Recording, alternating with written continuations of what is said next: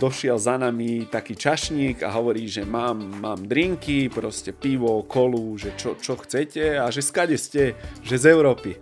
Tak máme kokain, keby ste chceli. Vítajte opäť pri cestovateľskom podcaste Balu bez hraníc a dnes sa presunieme s tými myšlienkami k jednému gigantickému dobrodružstvu. K veľkej cykloexpedícii z Južnej Ameriky cez celú strednú až do USA. Moje meno je Matej a dnes by som tu rád so mnou privítal Laciho. Vítaj. Ďakujem za pozvanie, ahojte. Tento diel bude teda riadne špeciálny. Spoja sa v ňom tvoje dve veľké lásky a to je cyklistika a Latinská Amerika. Pred skoro 4 rokmi si sa so svojou teraz už manželkou vybral na veľkú cestu na bicykloch, tedy ešte teda na začiatku tvoja manželka nebola, ale o tom možno neskôr. No a aby sme to teda uviedli, ty si začal v Južnej Amerike a postupne si prešiel e, so svojou vtedy priateľkou e, Strednú Ameriku a dokonca aj veľkú časť USA. Dneska sa ale porozprávame teda hlavne o tej latinskej časti, čiže to USA vynecháme. Na začiatok teda hneď mi napadá ako prvý také, taká myšlienka, že ako vôbec vznikol tento šialený nápad. Tento nápad vznikol keď som už ja bol dlhšie zamestnaný, pracoval som nejakých 5 rokov, Aťka približne nejaké 3 roky a tak nejako nás nebavil ten pracovný život a nechceli sme sa venovať tým stále rovnakým povinnostiam pracovným a povedali, by sme, povedali sme si, že by sme chceli zažiť nejaké také riadne dobrodružstvo pred tým, keď zapadneme do toho systémového života tak sme sa rozhodli, že nechceme cestovať na nejaké motorke, na nejakom aute, ale chceli by sme poriadne dobrodružstvo na bicykloch. Lebo máme radi cyklistiku, dlhšie bicyklujeme, tak sme si povedali, že bude to ono, keď pôjdeme na bicykloch. Znie to za mňa úplne brutálne. Ja si to neviem úplne až tak predstaviť, takú dlhú cestu vôbec prejsť a to celkom akože rád bicyklujem od malička. Skús nám trošku nejak tak ešte načrtnúť, jasné, hovoril som z Južnej Ameriky, Strednej Ameriky, ale nejakú takú aspoň približnú trasu, nech si to vieme predstaviť, že ako tie krajiny išli za sebou.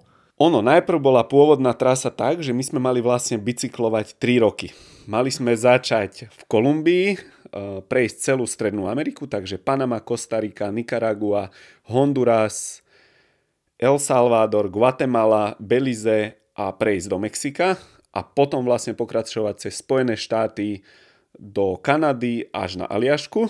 To ste chceli až tam zaťahať, tak to je masaker. Áno, a odtiaľ sme vlastne chceli preletieť naspäť do Kolumbie. A do Ruska a... ste nechceli zaťahať až? A, toto by, neviem, či by sme prešli, ale toto by bolo trošku problematickejšie.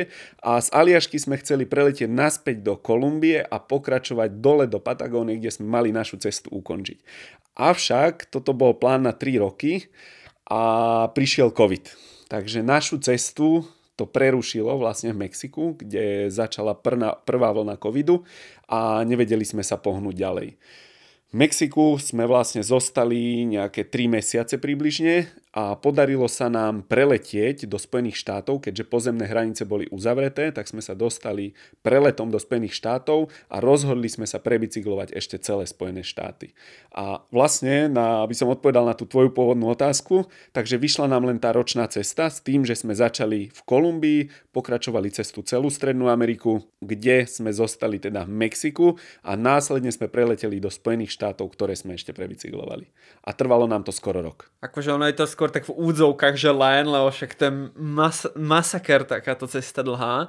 Uh, ono keď vraví, že ste aj preleteli z toho Mexika do USA, vy ste vlastne veľmi zaujímavú hranicu nejako tak preskočili, lebo čo som počul, tak veľa ľudí, čo chodí či už autami, práve z tej strany, že z Mexika do USA, tak zažívalo všelijaké zaujímavé príbehy, ako tam e, sú dosť tvrdí tí americkí akoby pohraniční vojaci alebo colníci, čiže e, možno ste prišli o veľké dobrodružstvo práve aj. Áno, vieš čo sú tvrdší, ale tým, že máme európsky pas, tak to máš podstatne jednoduchšie, ako keď si z tých krajín Strednej Ameriky. No a ako ste sa pripravovali na takúto cestu? Lebo to není len tak odbicyklovať také kilometre. Vieš čo, ja bicyklujem vlastne od malička. Aťka sa dostala k bicyklovaniu nejakom roku 2018-2017 a pravidelne sme aktívne bicyklovali. Každý týždeň sme si dali nejakých 100 kilometrov možno, takže sme boli fyzicky celkom pripravení a predtým našim cyklodobrodružstvom sme vlastne 6 mesiacov boli doma. A z týchto 6 mesiacov to pozostávalo aj z fyzickej prípravy. Takže pravidelne každý deň sme chodili bicyklovať a fyzicky sme sa pripravovali. Ale není to žiadny veľký problém. My sme na ceste stretli aj rôznych cyklistov, ktorí nám povedali, že ich tiež prestal baviť život a vydali sa na takéto dobrodružstvo s tým, že v živote nikdy nebicyklovali. Povedali, že prvý mesiac to bolo peklo, že to váhali, že teda si sa na to vykašľú alebo nebudú pokračovať, ale nakoniec zotrvali a povedali, že po mesiaci si to telo zvykne a úplne bez problémov dáš denne 70, 80 až 100 kilometrov tak ono hlavne za začiatku robí ten problém uh, zadok, by som povedal, že keď je nezvyknutý plus nejak tie spodné stehná asi. Vieš čo, zadok je najväčší problém, ale nie je to ani kvôli tým svalom, ale je to kvôli tomu, keď bicykluješ teplom a vlhkom prostredí, tak sú to zapareniny. A toto je asi najväčší problém na celej tej ceste. Dobre, ale keď by sme zobrali, že človek sa chce nejako poctivo pripraviť, čo očividne vy dva ste sa pripravovali, tak uh, koľko kilometrov denne ste tu doma nabicyklovali? Vieš čo, bolo to rôzne, lebo v tom čase sme bývali v Pezinku, takže je rozdiel, či bicykluješ po rovine alebo stúpaš, nejaké stúpania v kopcoch a väčšinou sme to striedali, aby sme boli pripravení, takže sme išli aj po rovinke, to bolo bežne nejakých 50, 60 až 70 kilometrov a keď to boli nejaké stúpania, nejaké Karpaty, tak sme si to otočili možno dvakrát, nejakých 400-500 výškových metrov a spolu nejakých 35-40 kilometrov. Máte zrátané, koľko defektov ste dostali za celú cestu? Vieš čo, ťažko povedať, ale za celú cestu pri nejakých 40 sme to prestali rátať, ale myslím si, že takých 70-80 ich určite bolo. No ako ste riešili celkovú držbu? Celková údržba, toto je taká story k tomu, keď, keď môžem povedať, tak vlastne sme my sme neboli takí cykloturisti, že sme nikdy nešli zbalení niekde. No a mali sme asi dva mesiace pred odchodom na našu cestu a my sme reálne nevedeli, čo si zbaliť na takéto cyklodobrodružstvo, tak sme si zaďko povedali, že ideme okolo Slovenska, aby sme vedeli, čo si vôbec máme zbaliť. Takže aj tu sme vlastne pochopili, že čo na tú údržbu potrebujeme a veľa vecí, ktoré sme nepotrebovali, sme vyradili. Napríklad, mali... čo bola najväčšia zbytočnosť, čo ste vyradili? Pamätáš si niečo? Najväčšia zbytočnosť Myslím, že som to mal hydraulický olej do brzd, čo je úplný nezmysel, lebo v každom... Budem sa tváriť, že viem, o čo ide, ale... V každom veľkom meste máš nejaký veľký servis, takže sme to tak pochopili, že aj tak, keby sa niečo stalo, tak by sme si niekoho stopli a tých 50, 100, 200, 300 kilometrov by nás doviezli do veľkého mesta a bez problémov by si v tých veľkých mestách všetko poriešil. Dobre, a keď sa teda niečo pokazilo na bicykli, tak ste si to vedeli veľakrát aj sami nejako opraviť, alebo ste hneď hľadali nejakú stopku, že nech niekto pomôže? Vieš čo, ja som počas vysokej školy brigadoval v servise bicyklovom, takže vedel som, čo to o bicykloch. Veľa som aj z YouTube tak, tak nejak naštudoval a veľa takých základných vecí sme si vedeli spraviť sami. A pokiaľ by to bol vážnejší problém, čo sme nemali vážnejší problém, čo sme tomu predchádzali tou pravidelnou údržbou, tak išli by sme do väčšieho mesta, kde by sme si to poriešili. Mali ste nejaký presný plán, či ste priebežne to nejak tak menili, že kaďali idete? Vieš čo, mali sme presný plán, ale tento presný plán bol len pre rodinu, viac menej, aby boli bezpeční. Taká oficialitka, nech presne, sú kľudní. Hej. Nech sú kľudní a tak. Sám si cestovateľ, tak vieš, ako to na takýchto dobrodružstvách zvykne byť, čo ti povedia domáci, choďte tam, choďte si toto pozrieť. Takže reálne z toho pôvodného plánu sme dodržali možno 15-20%. Všetko ostatné bola taká čistá improvizácia a išli sme podľa intuície alebo podľa toho, čo nám domáci povedali. Doma vám čo na to povedali? Vieš čo, akože ja mám ešte segru, takže u mňa bolo také, že dobre, tak jednému by sa možno niečo stalo, tak máme ešte druhého, avšak Aťka je jedináčik a tí to brali trošku horšie. Uh-huh. No a teda tým, že sme načrtli, že možno to niektorí ľudia v rodine brali horšie, tak asi sa nás kytá, že čo tá kriminalita a bezpečnosť. Myslím si, že hlavne teda Honduras, El Salvador, ale aj niektoré neturistické časti Mexika či Kolumbie sú známe zvýšenou kriminalitou. Aspoň tak je to teda nejak prezentované. Zažili ste niečo nepríjemné, alebo ako by si zhodnotil celkovú tú bezpečnosť? Vieš čo, celkovo čo sa týka tejto bezpečnosti, Ja všetkým ľuďom odporúčam, že treba si dávať pozor na jednu vec. A to je to, že nepohybovať sa už po zotmení vonku. Hlavne keď si v mestách. V dedinách malých je to, alebo malých mestečkách je to pohode, ale pokiaľ si niekde vo veľkom meste, večer nechodiť von. Tie mesta ožívajú a je tam úplne iný svet cez deň a úplne iný svet v noci. A platí to aj pre také tie vyspelejšie, bezpečnejšie krajiny ako Kostarika napríklad?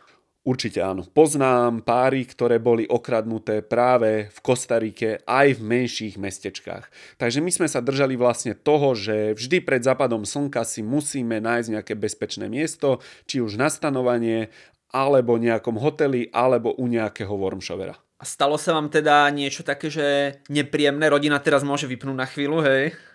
Vieš čo, nepríjemné boli nejaké udalosti v Mexiku za bieleho dňa, keď sme vlastne bicyklovali, lebo ja som trošku pri tej cyklistike aj podvádzal, lebo v Mexiku hlavne chodia také preťažené kamióny a oni keď stúpajú do kopca, tak idú takých 5-7 km za hodinu. Takže ja som sa vždy takéhoto kamiónu chytil a nechal som sa vytiahnuť vlastne hore aj 2-3 km. A Aťka tá zaostávala, lebo tá sa bála praktizovať túto praktiku a vlastne mi Aťka povedala na vrchu, jak som ju tam čakal, že za ňou došiel pán a pýtal sa, že či je sama. Aťka povedala, že, že nie je sama a zrazu ten pán na motorke vlastne od nej odišiel. Takže toto bola taká nebezpečná časť a tu som si uvedomil, že teda bude lepšie, keď sa budeme zdržiavať vždycky spolu, alebo teda sa nechám vytiahnuť maximálne 200-300 metrov a nie úplne až na vrch kopca. No znie to ozaj tak na hrane, čiže od tohto momentu už môže počúvať rodina, všetko bolo v poriadku, hej. Um, Akí boli všeobecne ľudia? Bolo cítiť aj naprieč krajinami, že majú nejak tak výrazne rozdielnú náturu a tú kultúru? Vieš čo, akože výrazne, áno, určite, tak je to úplne niečo iné, avšak všade tí ľudia boli veľmi milí. Čo sa týka takých menších miest, dediniek, my sme uprednostňovali na našej ceste, tým, že sme boli na bicykloch, tak vlastne väčšinou také cesty druhej, tretej triedy, takže snažili sme sa vynechávať tie veľké mesta, lebo vieš, na tých bicykloch je to peklo proste, keď máš sa niekde trepať po nejakej diálnici. Nie všade sa to samozrejme dalo. V tých mestách tí ľudia, takisto ako u nás v Bratislave, no, ľudia sa o teba nestarajú, nezaujímajú, viac menej im to je jedno. Aký je najväčší rozdiel medzi ľuďmi tu a tam? Najväčší rozdiel, myslíš v mestách, alebo... Môžeš kľudne aj rozdeliť Kľudne to môžeš pobrať, ako ty chceš. Vieš čo, keď to porovnám s tými menšími mestami, napríklad Bratislavu a nejaké menšie mesta tam, hoci kde v Strednej Amerike, tak tí ľudia boli o mnoho priateľskejší a zaujímali sa o teba. Proste ich to zaujímalo, čo robíš, čo chceš spoznať v tej krajine.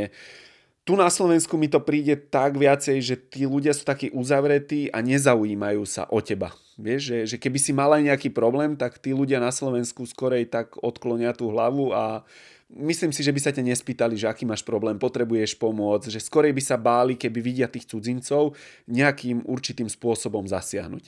Avšak tu tí ľudia nás zastavovali na ulici, že kam idete, že sme veľmi radi, že spoznávate našu krajinu a fakt si to vážime, že ste tu, nepotrebujete nejakú pomoc. Niektorí nás dokonca chceli ubytovať, keď videli, že máme nejaký problém.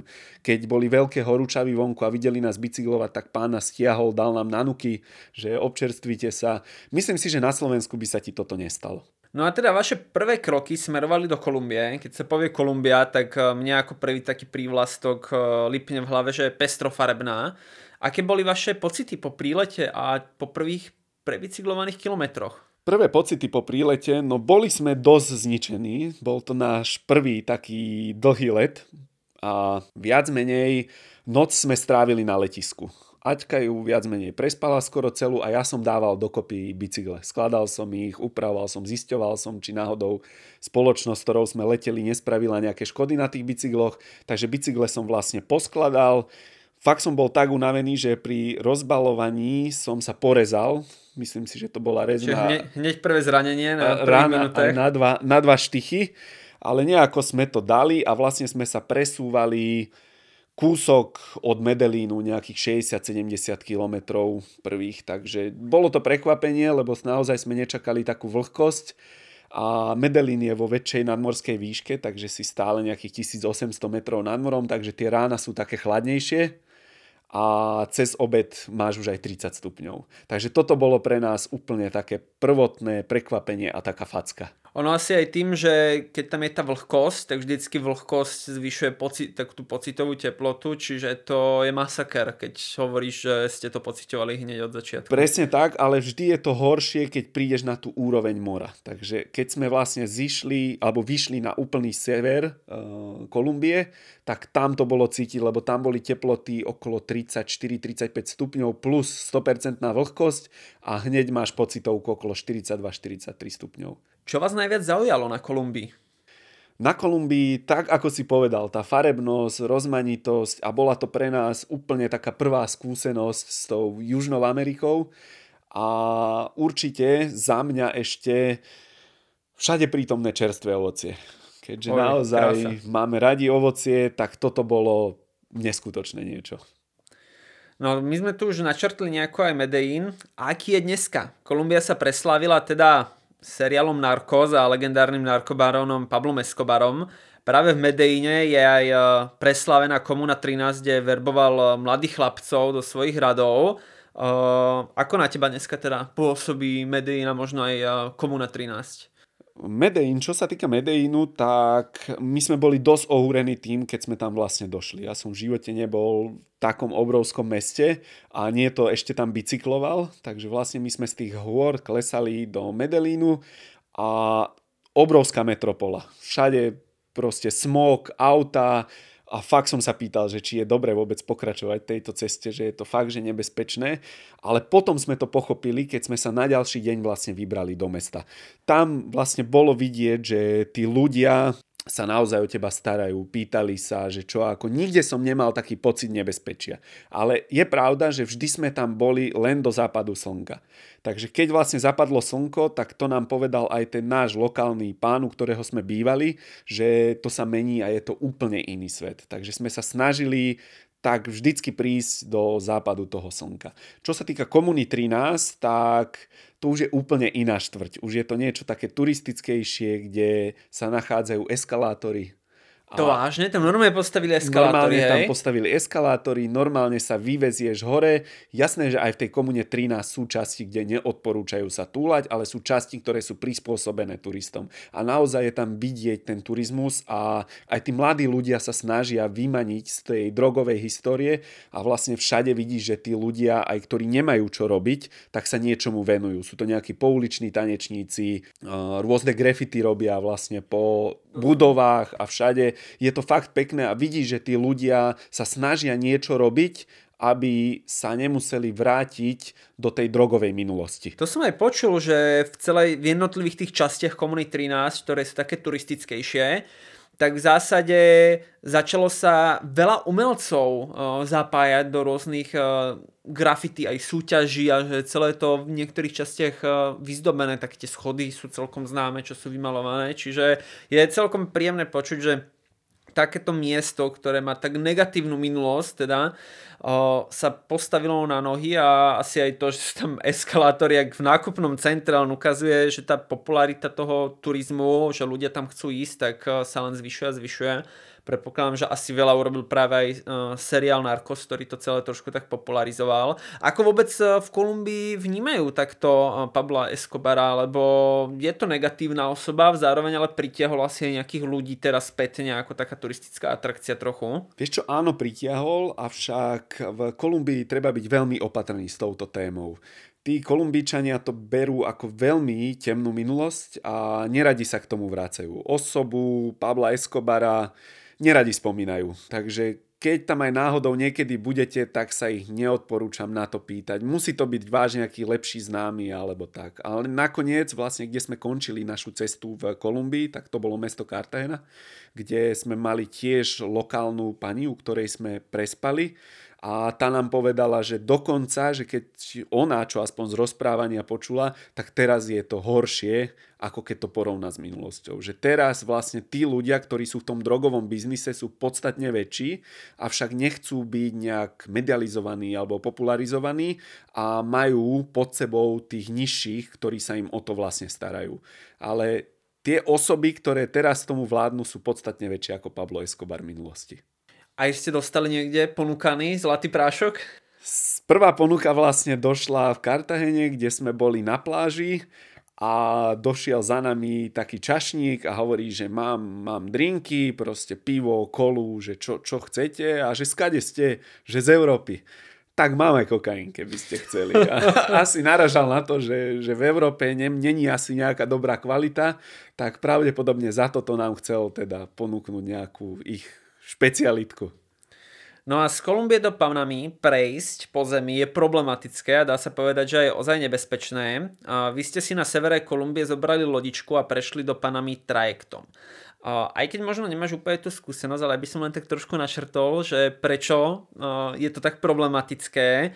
Na hranici medzi týmito dvoma krajinami je legendárny úsek nazývaný Darien. Vieš trochu poslucháčom približiť, že o čo ide a prečo ste ho teda preskočili? Jasné. Darien, čo som sa teraz dozvedel, keď som bol v Paname s našimi klientami a zájazdom, tak vlastne Darien je národný park a je to chránená oblasť. Takže v živote tu nemôže byť vybudovaná nejaká cesta alebo diálnica, ktorá by spájala teda Južnú a Strednú Ameriku. Je to jediný úsek, ktorý vlastne není dokončený a panamerická diálnica tu není vlastne spojená. Takže je to kvôli tomu, lebo tam je národný park, je to čistá džungla a zároveň táto džungla slúži na prepravu drog z Južnej Ameriky do Strednej Ameriky. Takže sú to kvázi dva také záujmy, prečo tam nevystavať vlastne tú diálnicu, takže jeden je ten Národný park a druhá je tá hlavná drogová cesta. A ako spomínam, tá drogová cesta je najväčší problém, takže tam sa pohybujú naozaj rôzni ľudia a není to úplne, úplne bezpečné sa tam pohybovať. Aj keď poznám cyklistov, ktorí to dali na bicykloch, ale je to fakt, že riadna divočina a tam človek riskuje či už rôzne ochorenia, stred s takýmito nejakými drogovými kartelmi, Myslím si, že by to nebolo moc príjemné stretnutie a není to, myslím si, že to nestojí za ten risk. Ja som aj prednedávnom videl, jak dve youtuberi uh, prešli pešo uh, Darien a v zásade ono ide aj o veľkú migrantskú cestu, keď sa snažia z Venezuely uh, dostať postupne smerom do USA ľudia celú tú trasu. Toto je jeden z takých tých najnebezpečnejších úsekov, sa dá povedať. A to, keď som videl tie zábery, čo tam šlapali 3-4 dní, to je nepredstaviteľné pre mňa, že tá záťaž tou džunglou, lebo to ozaj nie sú žiadne turistické cesty označené, tam. Niekde som čítal dokonca štatistiku, ale tak už som videl všelijaké štatistiky, že každá desiata žena tam je znásilnená, čo ide, tam uh, tisíce migrantov v priebehu nejakého týždňa tam prechádza, čiže je to ozaj veľmi rizikové, ako hovoríš a pre bežného človeka je asi ozaj lepšie to nejako takto teda preskopiť, preskočiť. No, určite no. oproti tej minulosti sa to zlepšilo, uh-huh. ale neriskoval by som to. Uh-huh. Je to fakt zbytočné a teraz, keď máš vlastne takúto pohodlnú prepravu, že vlastne nejakou plachetnicou, jak sme išli my, že sa vlastne preplavíš, zastavíš sa na ostrovoch Samblas, čo je úplný raj na zemi v porovnaní s tou džunglou, sú to čisté piesočnaté ostrovy s palmami, kde si oddychneš, zrelaxuješ a vlastne... A to patrí ku Kolumbii? Nie, toto patrí už k Paname. Uh-huh. A tam ste boli teda, hej? Tam sme boli, tam sme sa vlastne zastavili, my sme mali 5-dňovú plavbu, z Kolumbie vlastne ideš 2 dni po otvorenom mori, po Karibiku a prídeš až na tieto ostrovy Samblas, kde sme boli vlastne 3 dni a s našim rakúskym kapitánom sme tam navštívili rôzne ostrovy. No a aká je Panama vo všeobecnosti podľa teba? Panama vo všeobecnosti je to, myslím, že po Kostarike hneď druhá najbohatšia krajina. A keď prídeš do Panama City, tak zostaneš ohúrený. Je to fakt niečo neskutočné, je to obrovské mesto s množstvom rakodrapov a obrovské centrum obchodné tej strednej Ameriky. Mne sa hneď vynorí, keď sa povie Panama, že vplyv USA, že tam je. Cíti to na tej kultúre nejako? Ono kedysi sa vlastne o panamský prieplav starali Američania. A potom vlastne sa dostal pod Panamu, takže oni na nich majú, by som povedal, také ťažšie srdce. Že vlastne keď sa im o to starali, tak sa nestarali o to tak ekonomicky veľmi dobre, alebo pre nich to bolo ako nejaký druhotný biznis. Tí Američania to nebrali nejako takto vážne a vlastne tí Panamčania si to vážia podstatne viac teraz vlastne, keď to je pod nimi a vidieť, že naozaj tie peniaze tam sú a hlavný príjem Panamy je aj z tohto panamského kanálu a je vidieť, že tie peniaze sa naozaj aspoň v Panama City investujú. Tak ono je to v podstate jedna z najdôležitejších obchodných ciest, aké kde asi boli vybudované umelo. Asi jediné, čo možno bolo podobne dôležité, mi napadá naozaj Suez v Egypte, že to má takú podobnú dôležitosť. Čiže to, ten obchod, čo zjednodušilo historicky, to je akože neuveriteľné. Uh, tam vlastne panamský prieplav, uh, to bola iniciatíva priamo Američanov, alebo ako k tomu došlo? Takže prvá zmienka o prieplave bola v roku 1534, ktorý vlastne tam, tam bol taký zmysel, aby sa uľahčila cestu lodiam z Ekvádoru a Peru, vlastne do, cez ten Karibik až do Ameriky.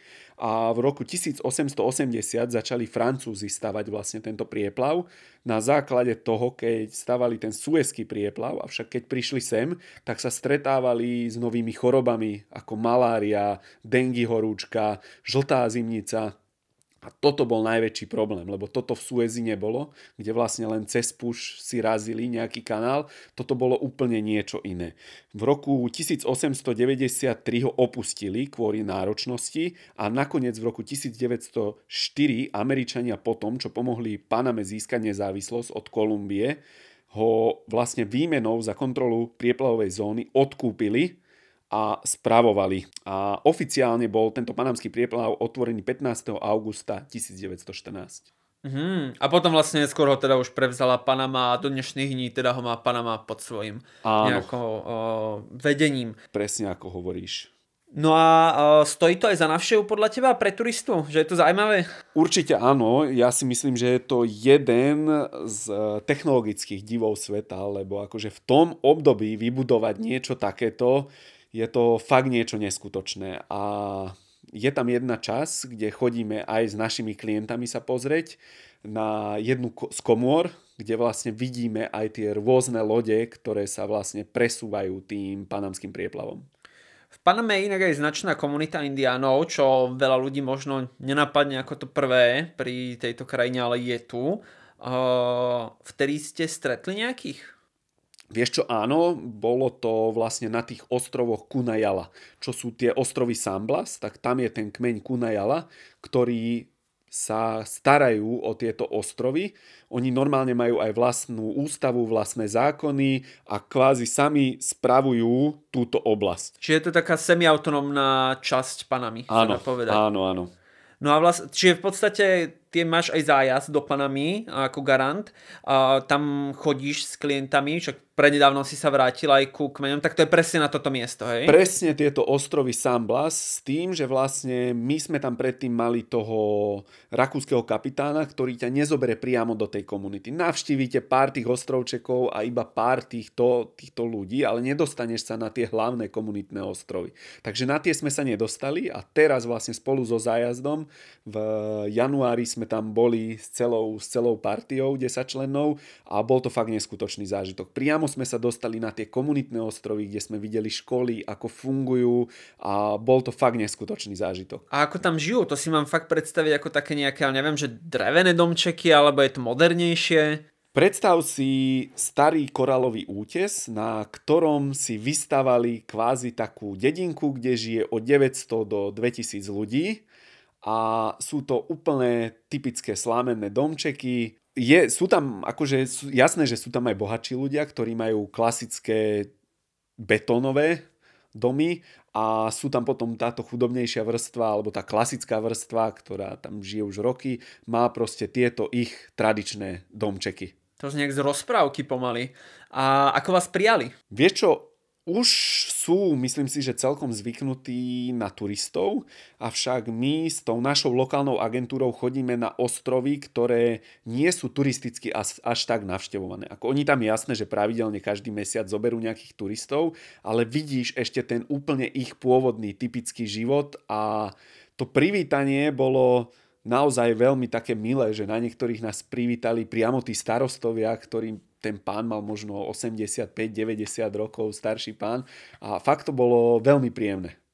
Dobre, a teda vieme, boli ste teda pri Indiánoch, boli ste teda v Panama City, pokračovali ste ďalej, kadiaľ? Po panamerickej diálnice sme sa presunuli autobusom približne nejakých 400 metrov. Á, čiže podvádzame, hej, autobusom. Trošku sme podvádzali, ale nás akože, my sme si radšej chceli vychutnať tých ľudí, tú kultúru. Sám vieš, že myslím si, že aj pre teba, aj pre mňa je to cestovanie o tom, dostať sa do tej lokálnej komunity.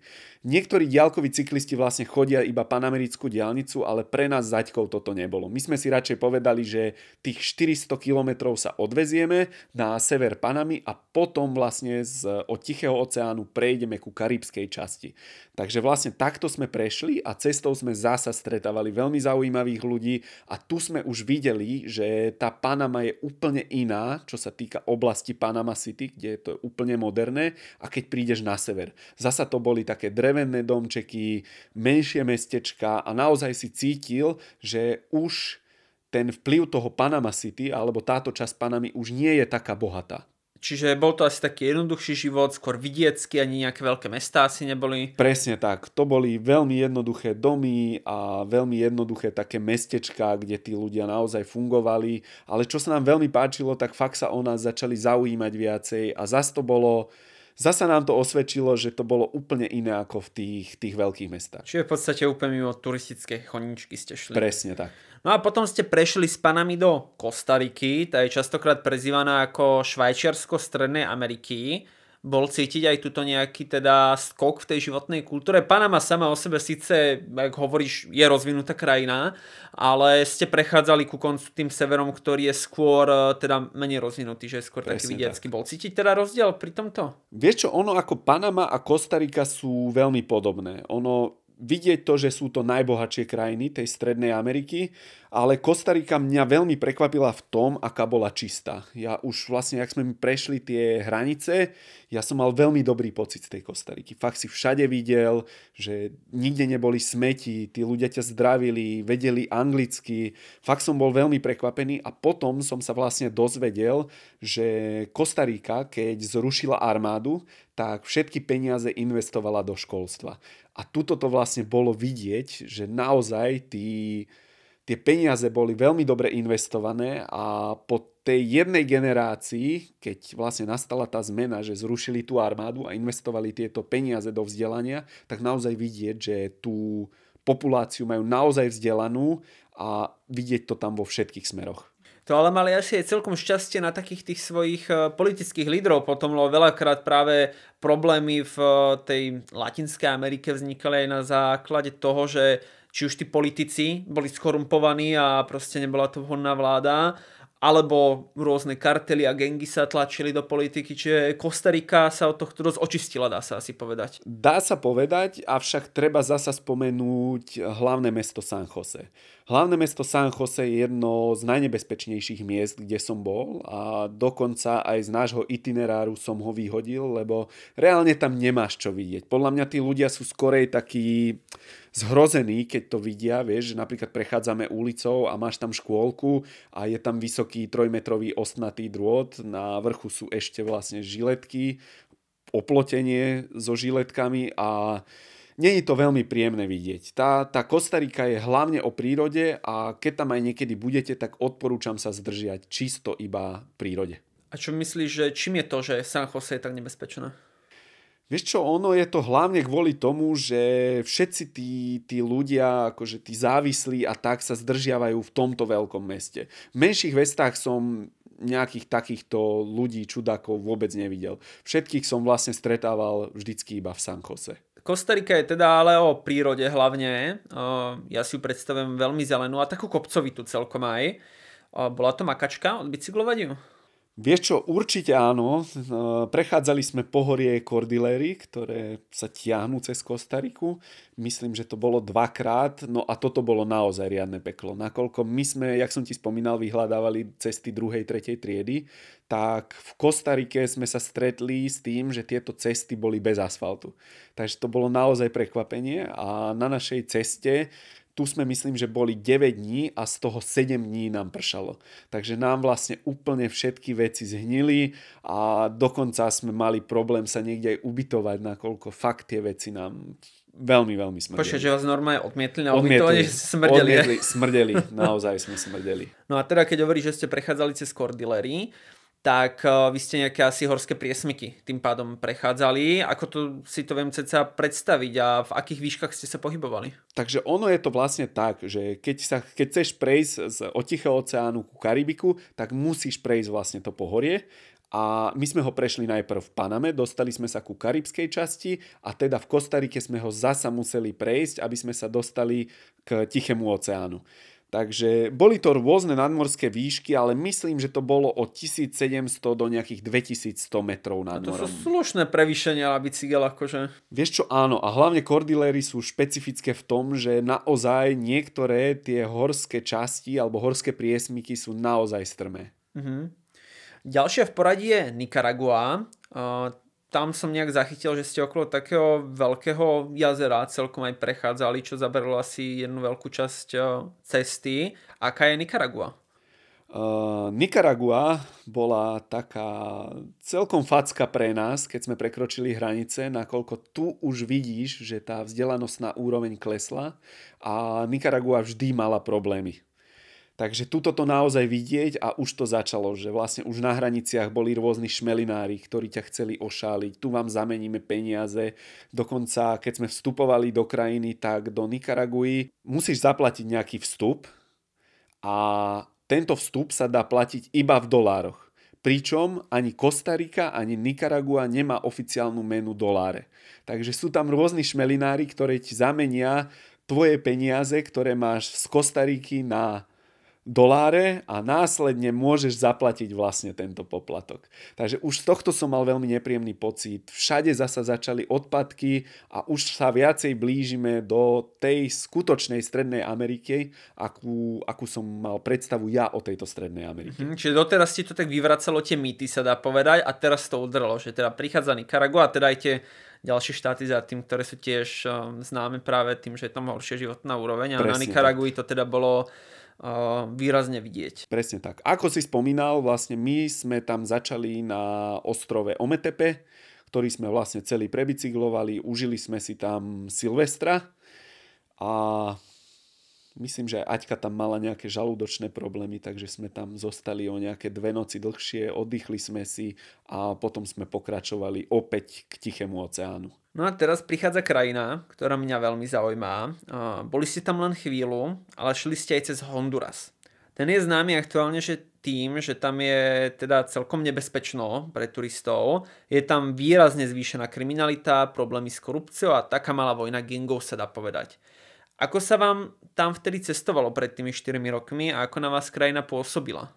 Vieš čo, my sme tam boli pri Tichom oceáne. To je úsek asi nejakých 120 km a tiež sme nepočuli nič dobré na Honduras, tak sme ho chceli tak rýchlejšie prebicyklovať. Tu sme tiež spali u jedného lokálneho pána a ten nám vlastne povedal, že áno, Honduras je naozaj taká nebezpečnejšia krajina Strednej Ameriky, avšak on sa nám snažil ukázať tie krajšie časti. Takže my sme vlastne bývali u neho na takom vidieku a zobral nás do termálnych prámeňou sa okúpať večer. Takže ste si tam chvíľu u neho akože ostali pár dní a ste si robili nejaké výletíky. Vieš čo, jednu noc a tú noc nás zobral aj do tých termálnych mm. prameňov, kde sme sa okúpali a na ďalší deň sme už pokračovali ďalej a vstupovali sme do Salvadoru. Ono si aj skrz tú bezpečnosť ste to možno chceli tak trošku asi posunúť. Či vám to skôr aj sedelo logisticky viacej? Vieš čo, sedelo nám to logisticky, lebo vlastne my sme išli kúsok od tej panamerickej diálnice a potrebovali sme prejsť ten úsek 120 km. Akože nechceli sme zachádzať do džungle alebo niekde,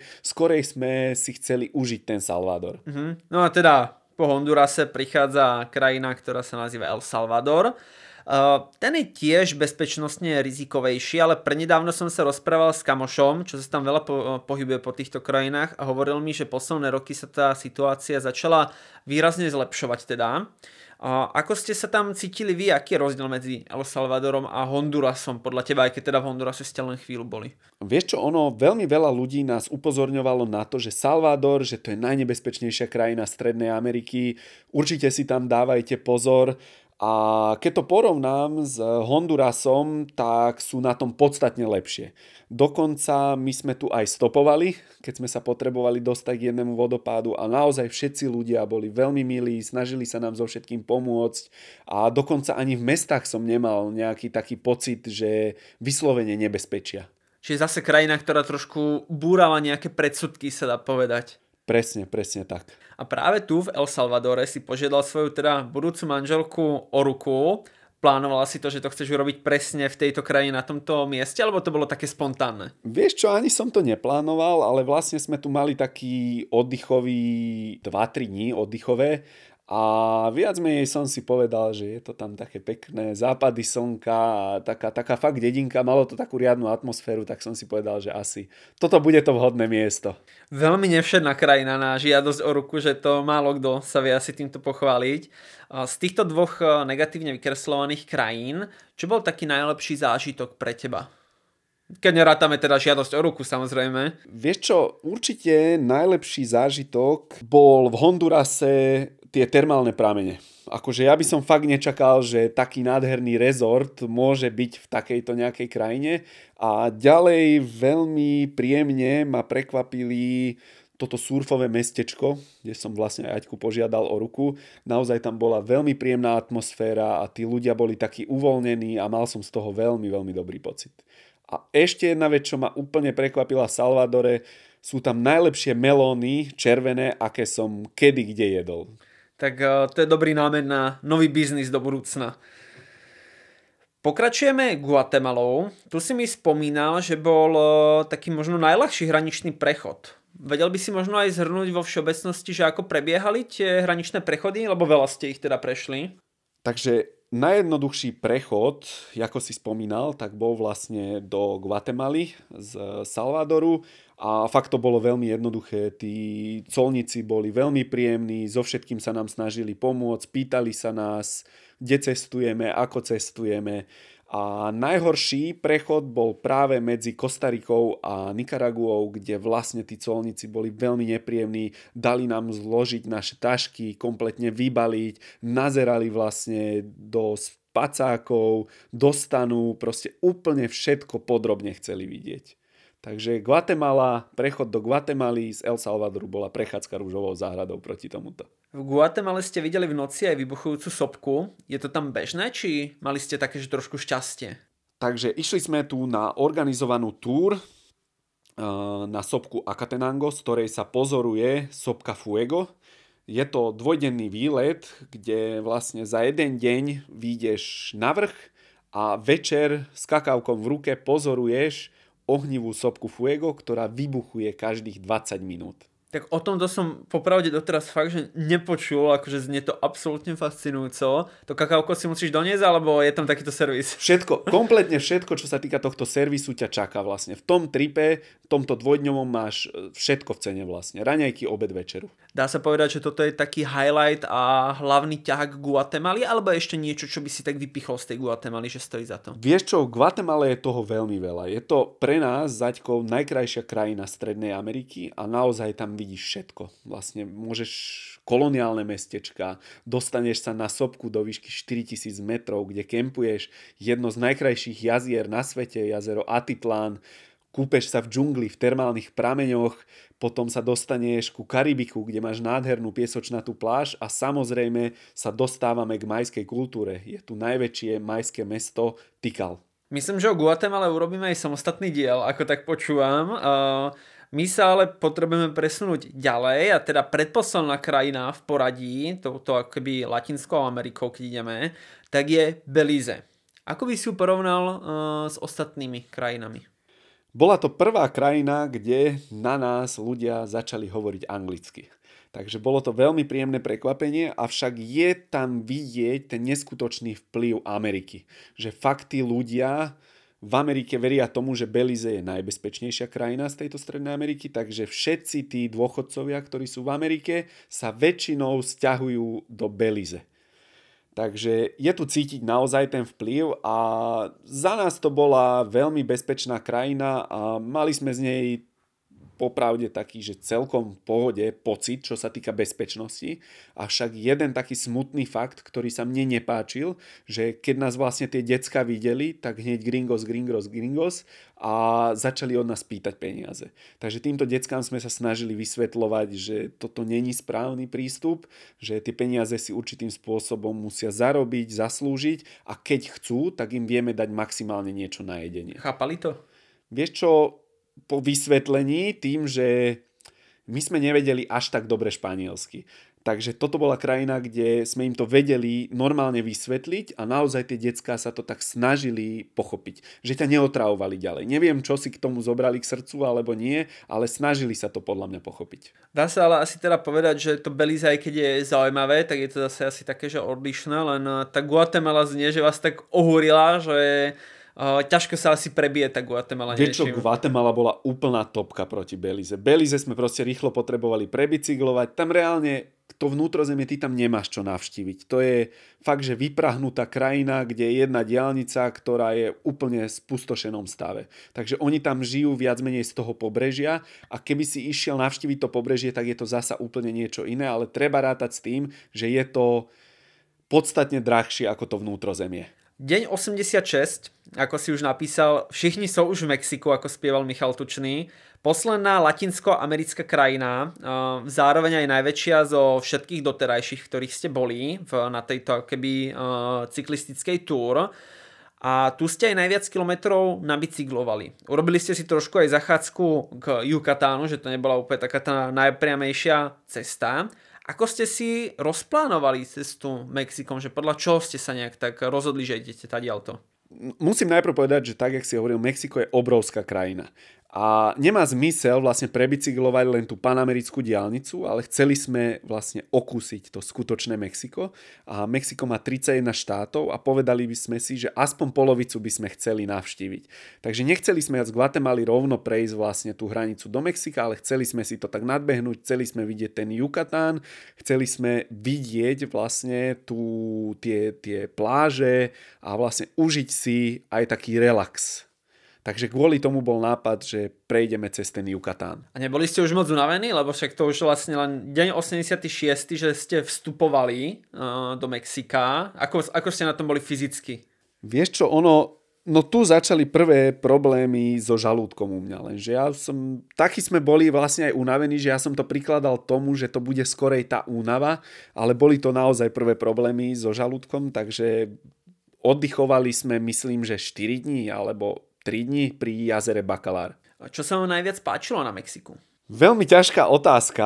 Jak som povedal, Mexiko je veľmi rôznorodé. Mexiko je moja najobľúbenejšia krajina. Tej ešte viac je Guatemala, Ameriky. hej? Vieš čo, ešte viac určite, lebo tá Guatemala má rôzne časti, ktoré môžeš navštíviť, ale zase Mexiko, tu si viem predstaviť žiť.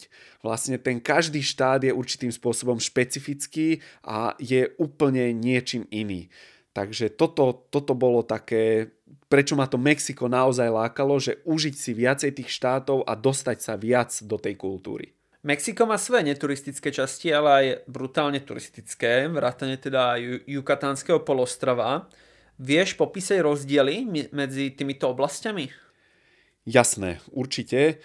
Čo sa týka Yucatánu, tak to je taký typický americký raj, kde ľudia naozaj prídu zrelaxovať a vidíš tie autobusy, ktoré zvážajú tých turistov, či už do Čičenica, do tých Senoté a je to úplne niečo iné, ako keď porovnáš Mexico City a okolie Mexico City, alebo tie ostatné štáty, cez ktoré sme prechádzali. Čo sa týka Yucatánu, mňa to moc neoslovilo. Akože nemám rád také riadne turistické miesta, Avšak keď si odmyslíš týchto turistov, že by tam neboli, tak tie miesta sú veľmi zaujímavé. Avšak tieto miesta sú kazené práve tým množstvom tých turistov. Preto som sa už z toho Jukatánu tešil, keď sme sa po Mexickom zálive vlastne presúvali viacej do vnútrozemia a išli sme smerom do Mexico City na cestu náhornú plošinu. No a ktorá časť by pre teba bola teda úplne najobľúbenejšia? Pre mňa úplne najobľúbenejšia je časť Mexico City a okolie, prilahlých 5 štátov, kde som vlastne aj v apríli minulého roku pripravil zájazd, kde sa chodíme s klientami pozrieť a je to naozaj jedna z najzaujímavejších častí. Je to kvôli azteckej a tolteckej kultúre. Je to kvôli tomu, že tam sa nachádza vlastne najvyššia sopka Mexika, Popocatépetl, kde sa vlastne chodíme pozrieť nie priamo na túto sopku, ale na tretiu najvyššiu sopku Ica, odkiaľ pozorujeme vlastne sopku Popocatépetl. No vidím, že tento krkolomný jazykolam už máš zmáknutý úplne na 100%. Uh, o Mexiku sa ešte budeme rozprávať určite aj v samostatnom podcaste. Uh, toto je taký trošku úvodík a navnadenie a celkovo porozprávanie o tvojej nejak uh, asi doteraz životnej ceste sa dá povedať uvidíme, že čo to prekoná. No a mňa by ale ešte zaujímalo k Mexiku, ako na teba urobil dojem jeden zo siedmých novodobých divov sveta Chichen Itza. Čo sa týka tohto miesta, Čičenica, tak my sme ho vlastne s Aťkou na našej cykloceste nenavštívili. Zámerne ste ho minuli, hej? Zámerne. Ono to bolo kvôli tomu, že sme videli, koľko tam chodí turistov a pre nás to nebolo možné sa tam dostať hneď ráno. Takže už som vedel, že keby sme tam prišli okolo obeda, tak by to bolo plné turistov a zaplatiť za vstup 45-46 eur pre nás bolo dosť neprípustné, nakoľko sme mali budget na 20 eur na deň. Takže sme si povedali, že vlastne pyramídy navštívime tie menej navštevované ďalej. Čiže pyramídy z pôvodnej, teda tej indianskej nejakej kultúry azteckej, tak... Na, na Jukatáne sa bavíme teda o majskej kultúre. Okay. Navštívili sme pyramídy, ale iné, ktoré boli menej využívané a kde nebolo toľko turistov na Jukatáne. Jasné, jasné. A dá sa teda možno aj povedať, že pokiaľ človek chce také, že dostať sa čo najdostupnejšie k nejakým pyramidám podobne, tak Yucatán je možno ideálny a pokiaľ človek chce ísť na nejaké také, že neturistickejšie, odlahlejšie, tak iné časti Mexika, prípadne tak Guatemala? Vieš čo, ono aj čo sa týka Guatemaly, aj ostatných miest, napríklad Toltékov, Aztékov, blízkosti Mexico City, sú tam niektoré pyramídy, ktoré sú viac využívané a niektoré navštevované a niektoré, ktoré sú menej navštevované.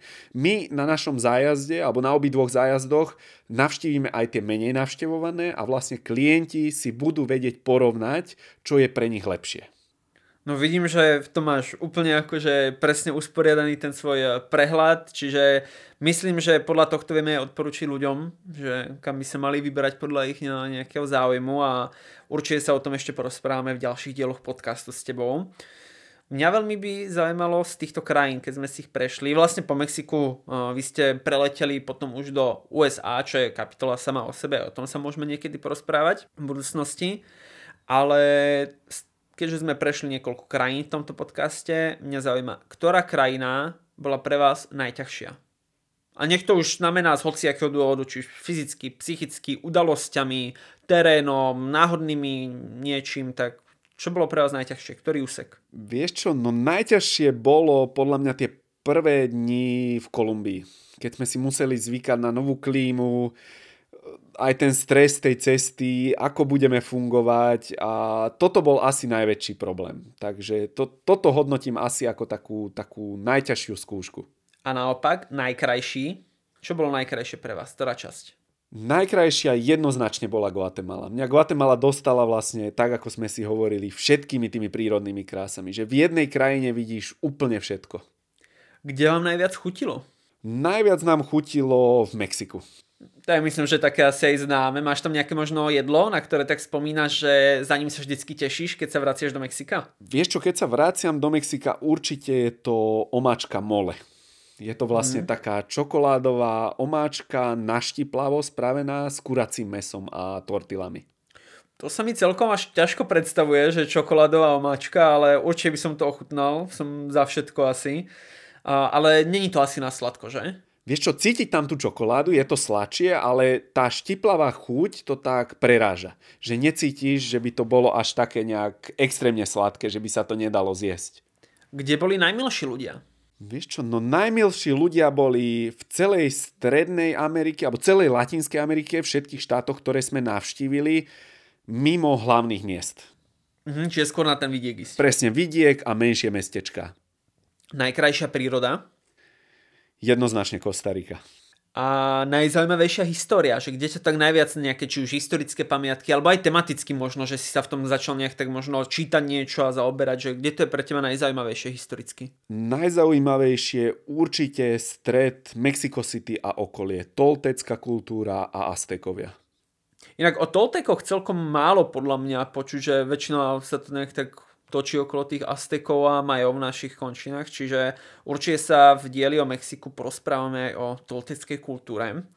Kde to bolo podľa teba najmenej turistické? Kde si sa cítil tak nejak úplne, že dobre, tak teraz sme úplne, že preč od všetkého turizmu? Vieš čo, určite to bolo Mexiko. Jak sme postupne prechádzali od toho Jukatánu tými ostatnými odlahlejšími časťami a využívali cesty druhej, tretej triedy, tak určite tu. Tu som si fakt povedal, že wow a človek si to fakt užíval a fakt sa dostal priamo do tých lokálnych komunít a videl, ako tí ľudia žijú a užil si to. Ktorá krajina mala najlepšie a ktorá najhoršie cyklocesty pre vás? Bavíme sa len o Latinskej Amerike. Jasné, len o tej latinskej, hej. No, ani jedna z krajín nemala cyklocesty. Tuto vlastne Dobre. v žiadnej tej krajine není tá cyklistika nejak tak rozvinutá, okrem tých veľkých miest. Tým sa chceš teda vyhnúť, lebo tak chceš sa dostať aj do tej kultúry. Takže sme využívali cesty druhej, tretej triedy a určite cesty druhej, tretej triedy boli najlepšie Mexiko a Kostarika. Niektoré časti. Máš nejaký vtipný alebo bizarný zážitok z týchto krajín, ktorý by si ešte chcel spomenúť? Bizarný zážitok. E, my sme boli zaďkou v mestečku Mazatlan, kde nás teda chytil COVID a oddychovali sme tam niečo cez dva mesiace pred preletom do Ameriky a vlastne tu sa nám stala taká vec, že sme sa udržiavali vo forme a chodili sme sa pravidelne bicyklovať popri takej 12-kilometrovej promenáde. A bola tu taká jedna bezdomovkyňa, ktorá Aťku zhodila z bicykla. Len tak, hej, bez dôvodu. Len tak, bez dôvodu. Ona bola chorá mentálne, alebo mala nejaký problém. No a ja, jak som sa ju snažil chytiť, tak som jej asi aj pár rán uštedril. A jak som jej teda dával tie rany, tak ma hryzla normálne do ruky a vtedy mi povedal policajt, že ona má vlastne niekoľko chorôb, že ona je známa, okrem tých psychických vecí, že má aj rôzne iné ochorenia a že teda by som mal ísť na krvné testy. Tak som dva týždne čakal, ako sa u mňa čo prejaví a potom som vlastne išiel na krvné testy, kde zistili, že od tejto pani som nič nechytil, ale prekonal som salmonelu. Tak aspoň sme vedeli, Ten že... začiatok Mexika, hej? Vieš čo, to bolo pravdepodobne pred Sobkou Popokate Petl, kde sme zaťkou mali výročie a išli sme do normálnej reštaurácie európskeho štandardu, kde sme si dali niečo normálne a žiaľ, tu sme chytili najhoršiu otravu jedlom, ktorú sme mali na našej cykloceste. Tak aspoň si sa dozvedel spätne, čo ti bolo. Našťastie si môžeme aspoň zaklopať, že pani ťa ničím nenakazila očividne takéto situácie sa môžu stať hoci kde, takže aspoň máš na čo spomínať. Mňa teda ešte človek nikdy nejako nepokúsal, verím, že sa mi to nikdy nestane. Keď máš Strednú Ameriku a zarátajme aj nejakú tú Kolumbiu, možno toho celý tento výlet, opísať piatimi slovami. Akých 5 slov by si zvolil? Zelená, kultúrna, historická, ľudská. Výborne, veľmi pekne popísané. No a úplne na záver, ako každému môjmu hostovi, dávam tzv. rýchly rozstrel, kde dám vždycky na výber jedno alebo druhé, bez vysvetľovania si len máš vybrať jedno z toho. Si pripravený? Áno. Belize versus Guatemala.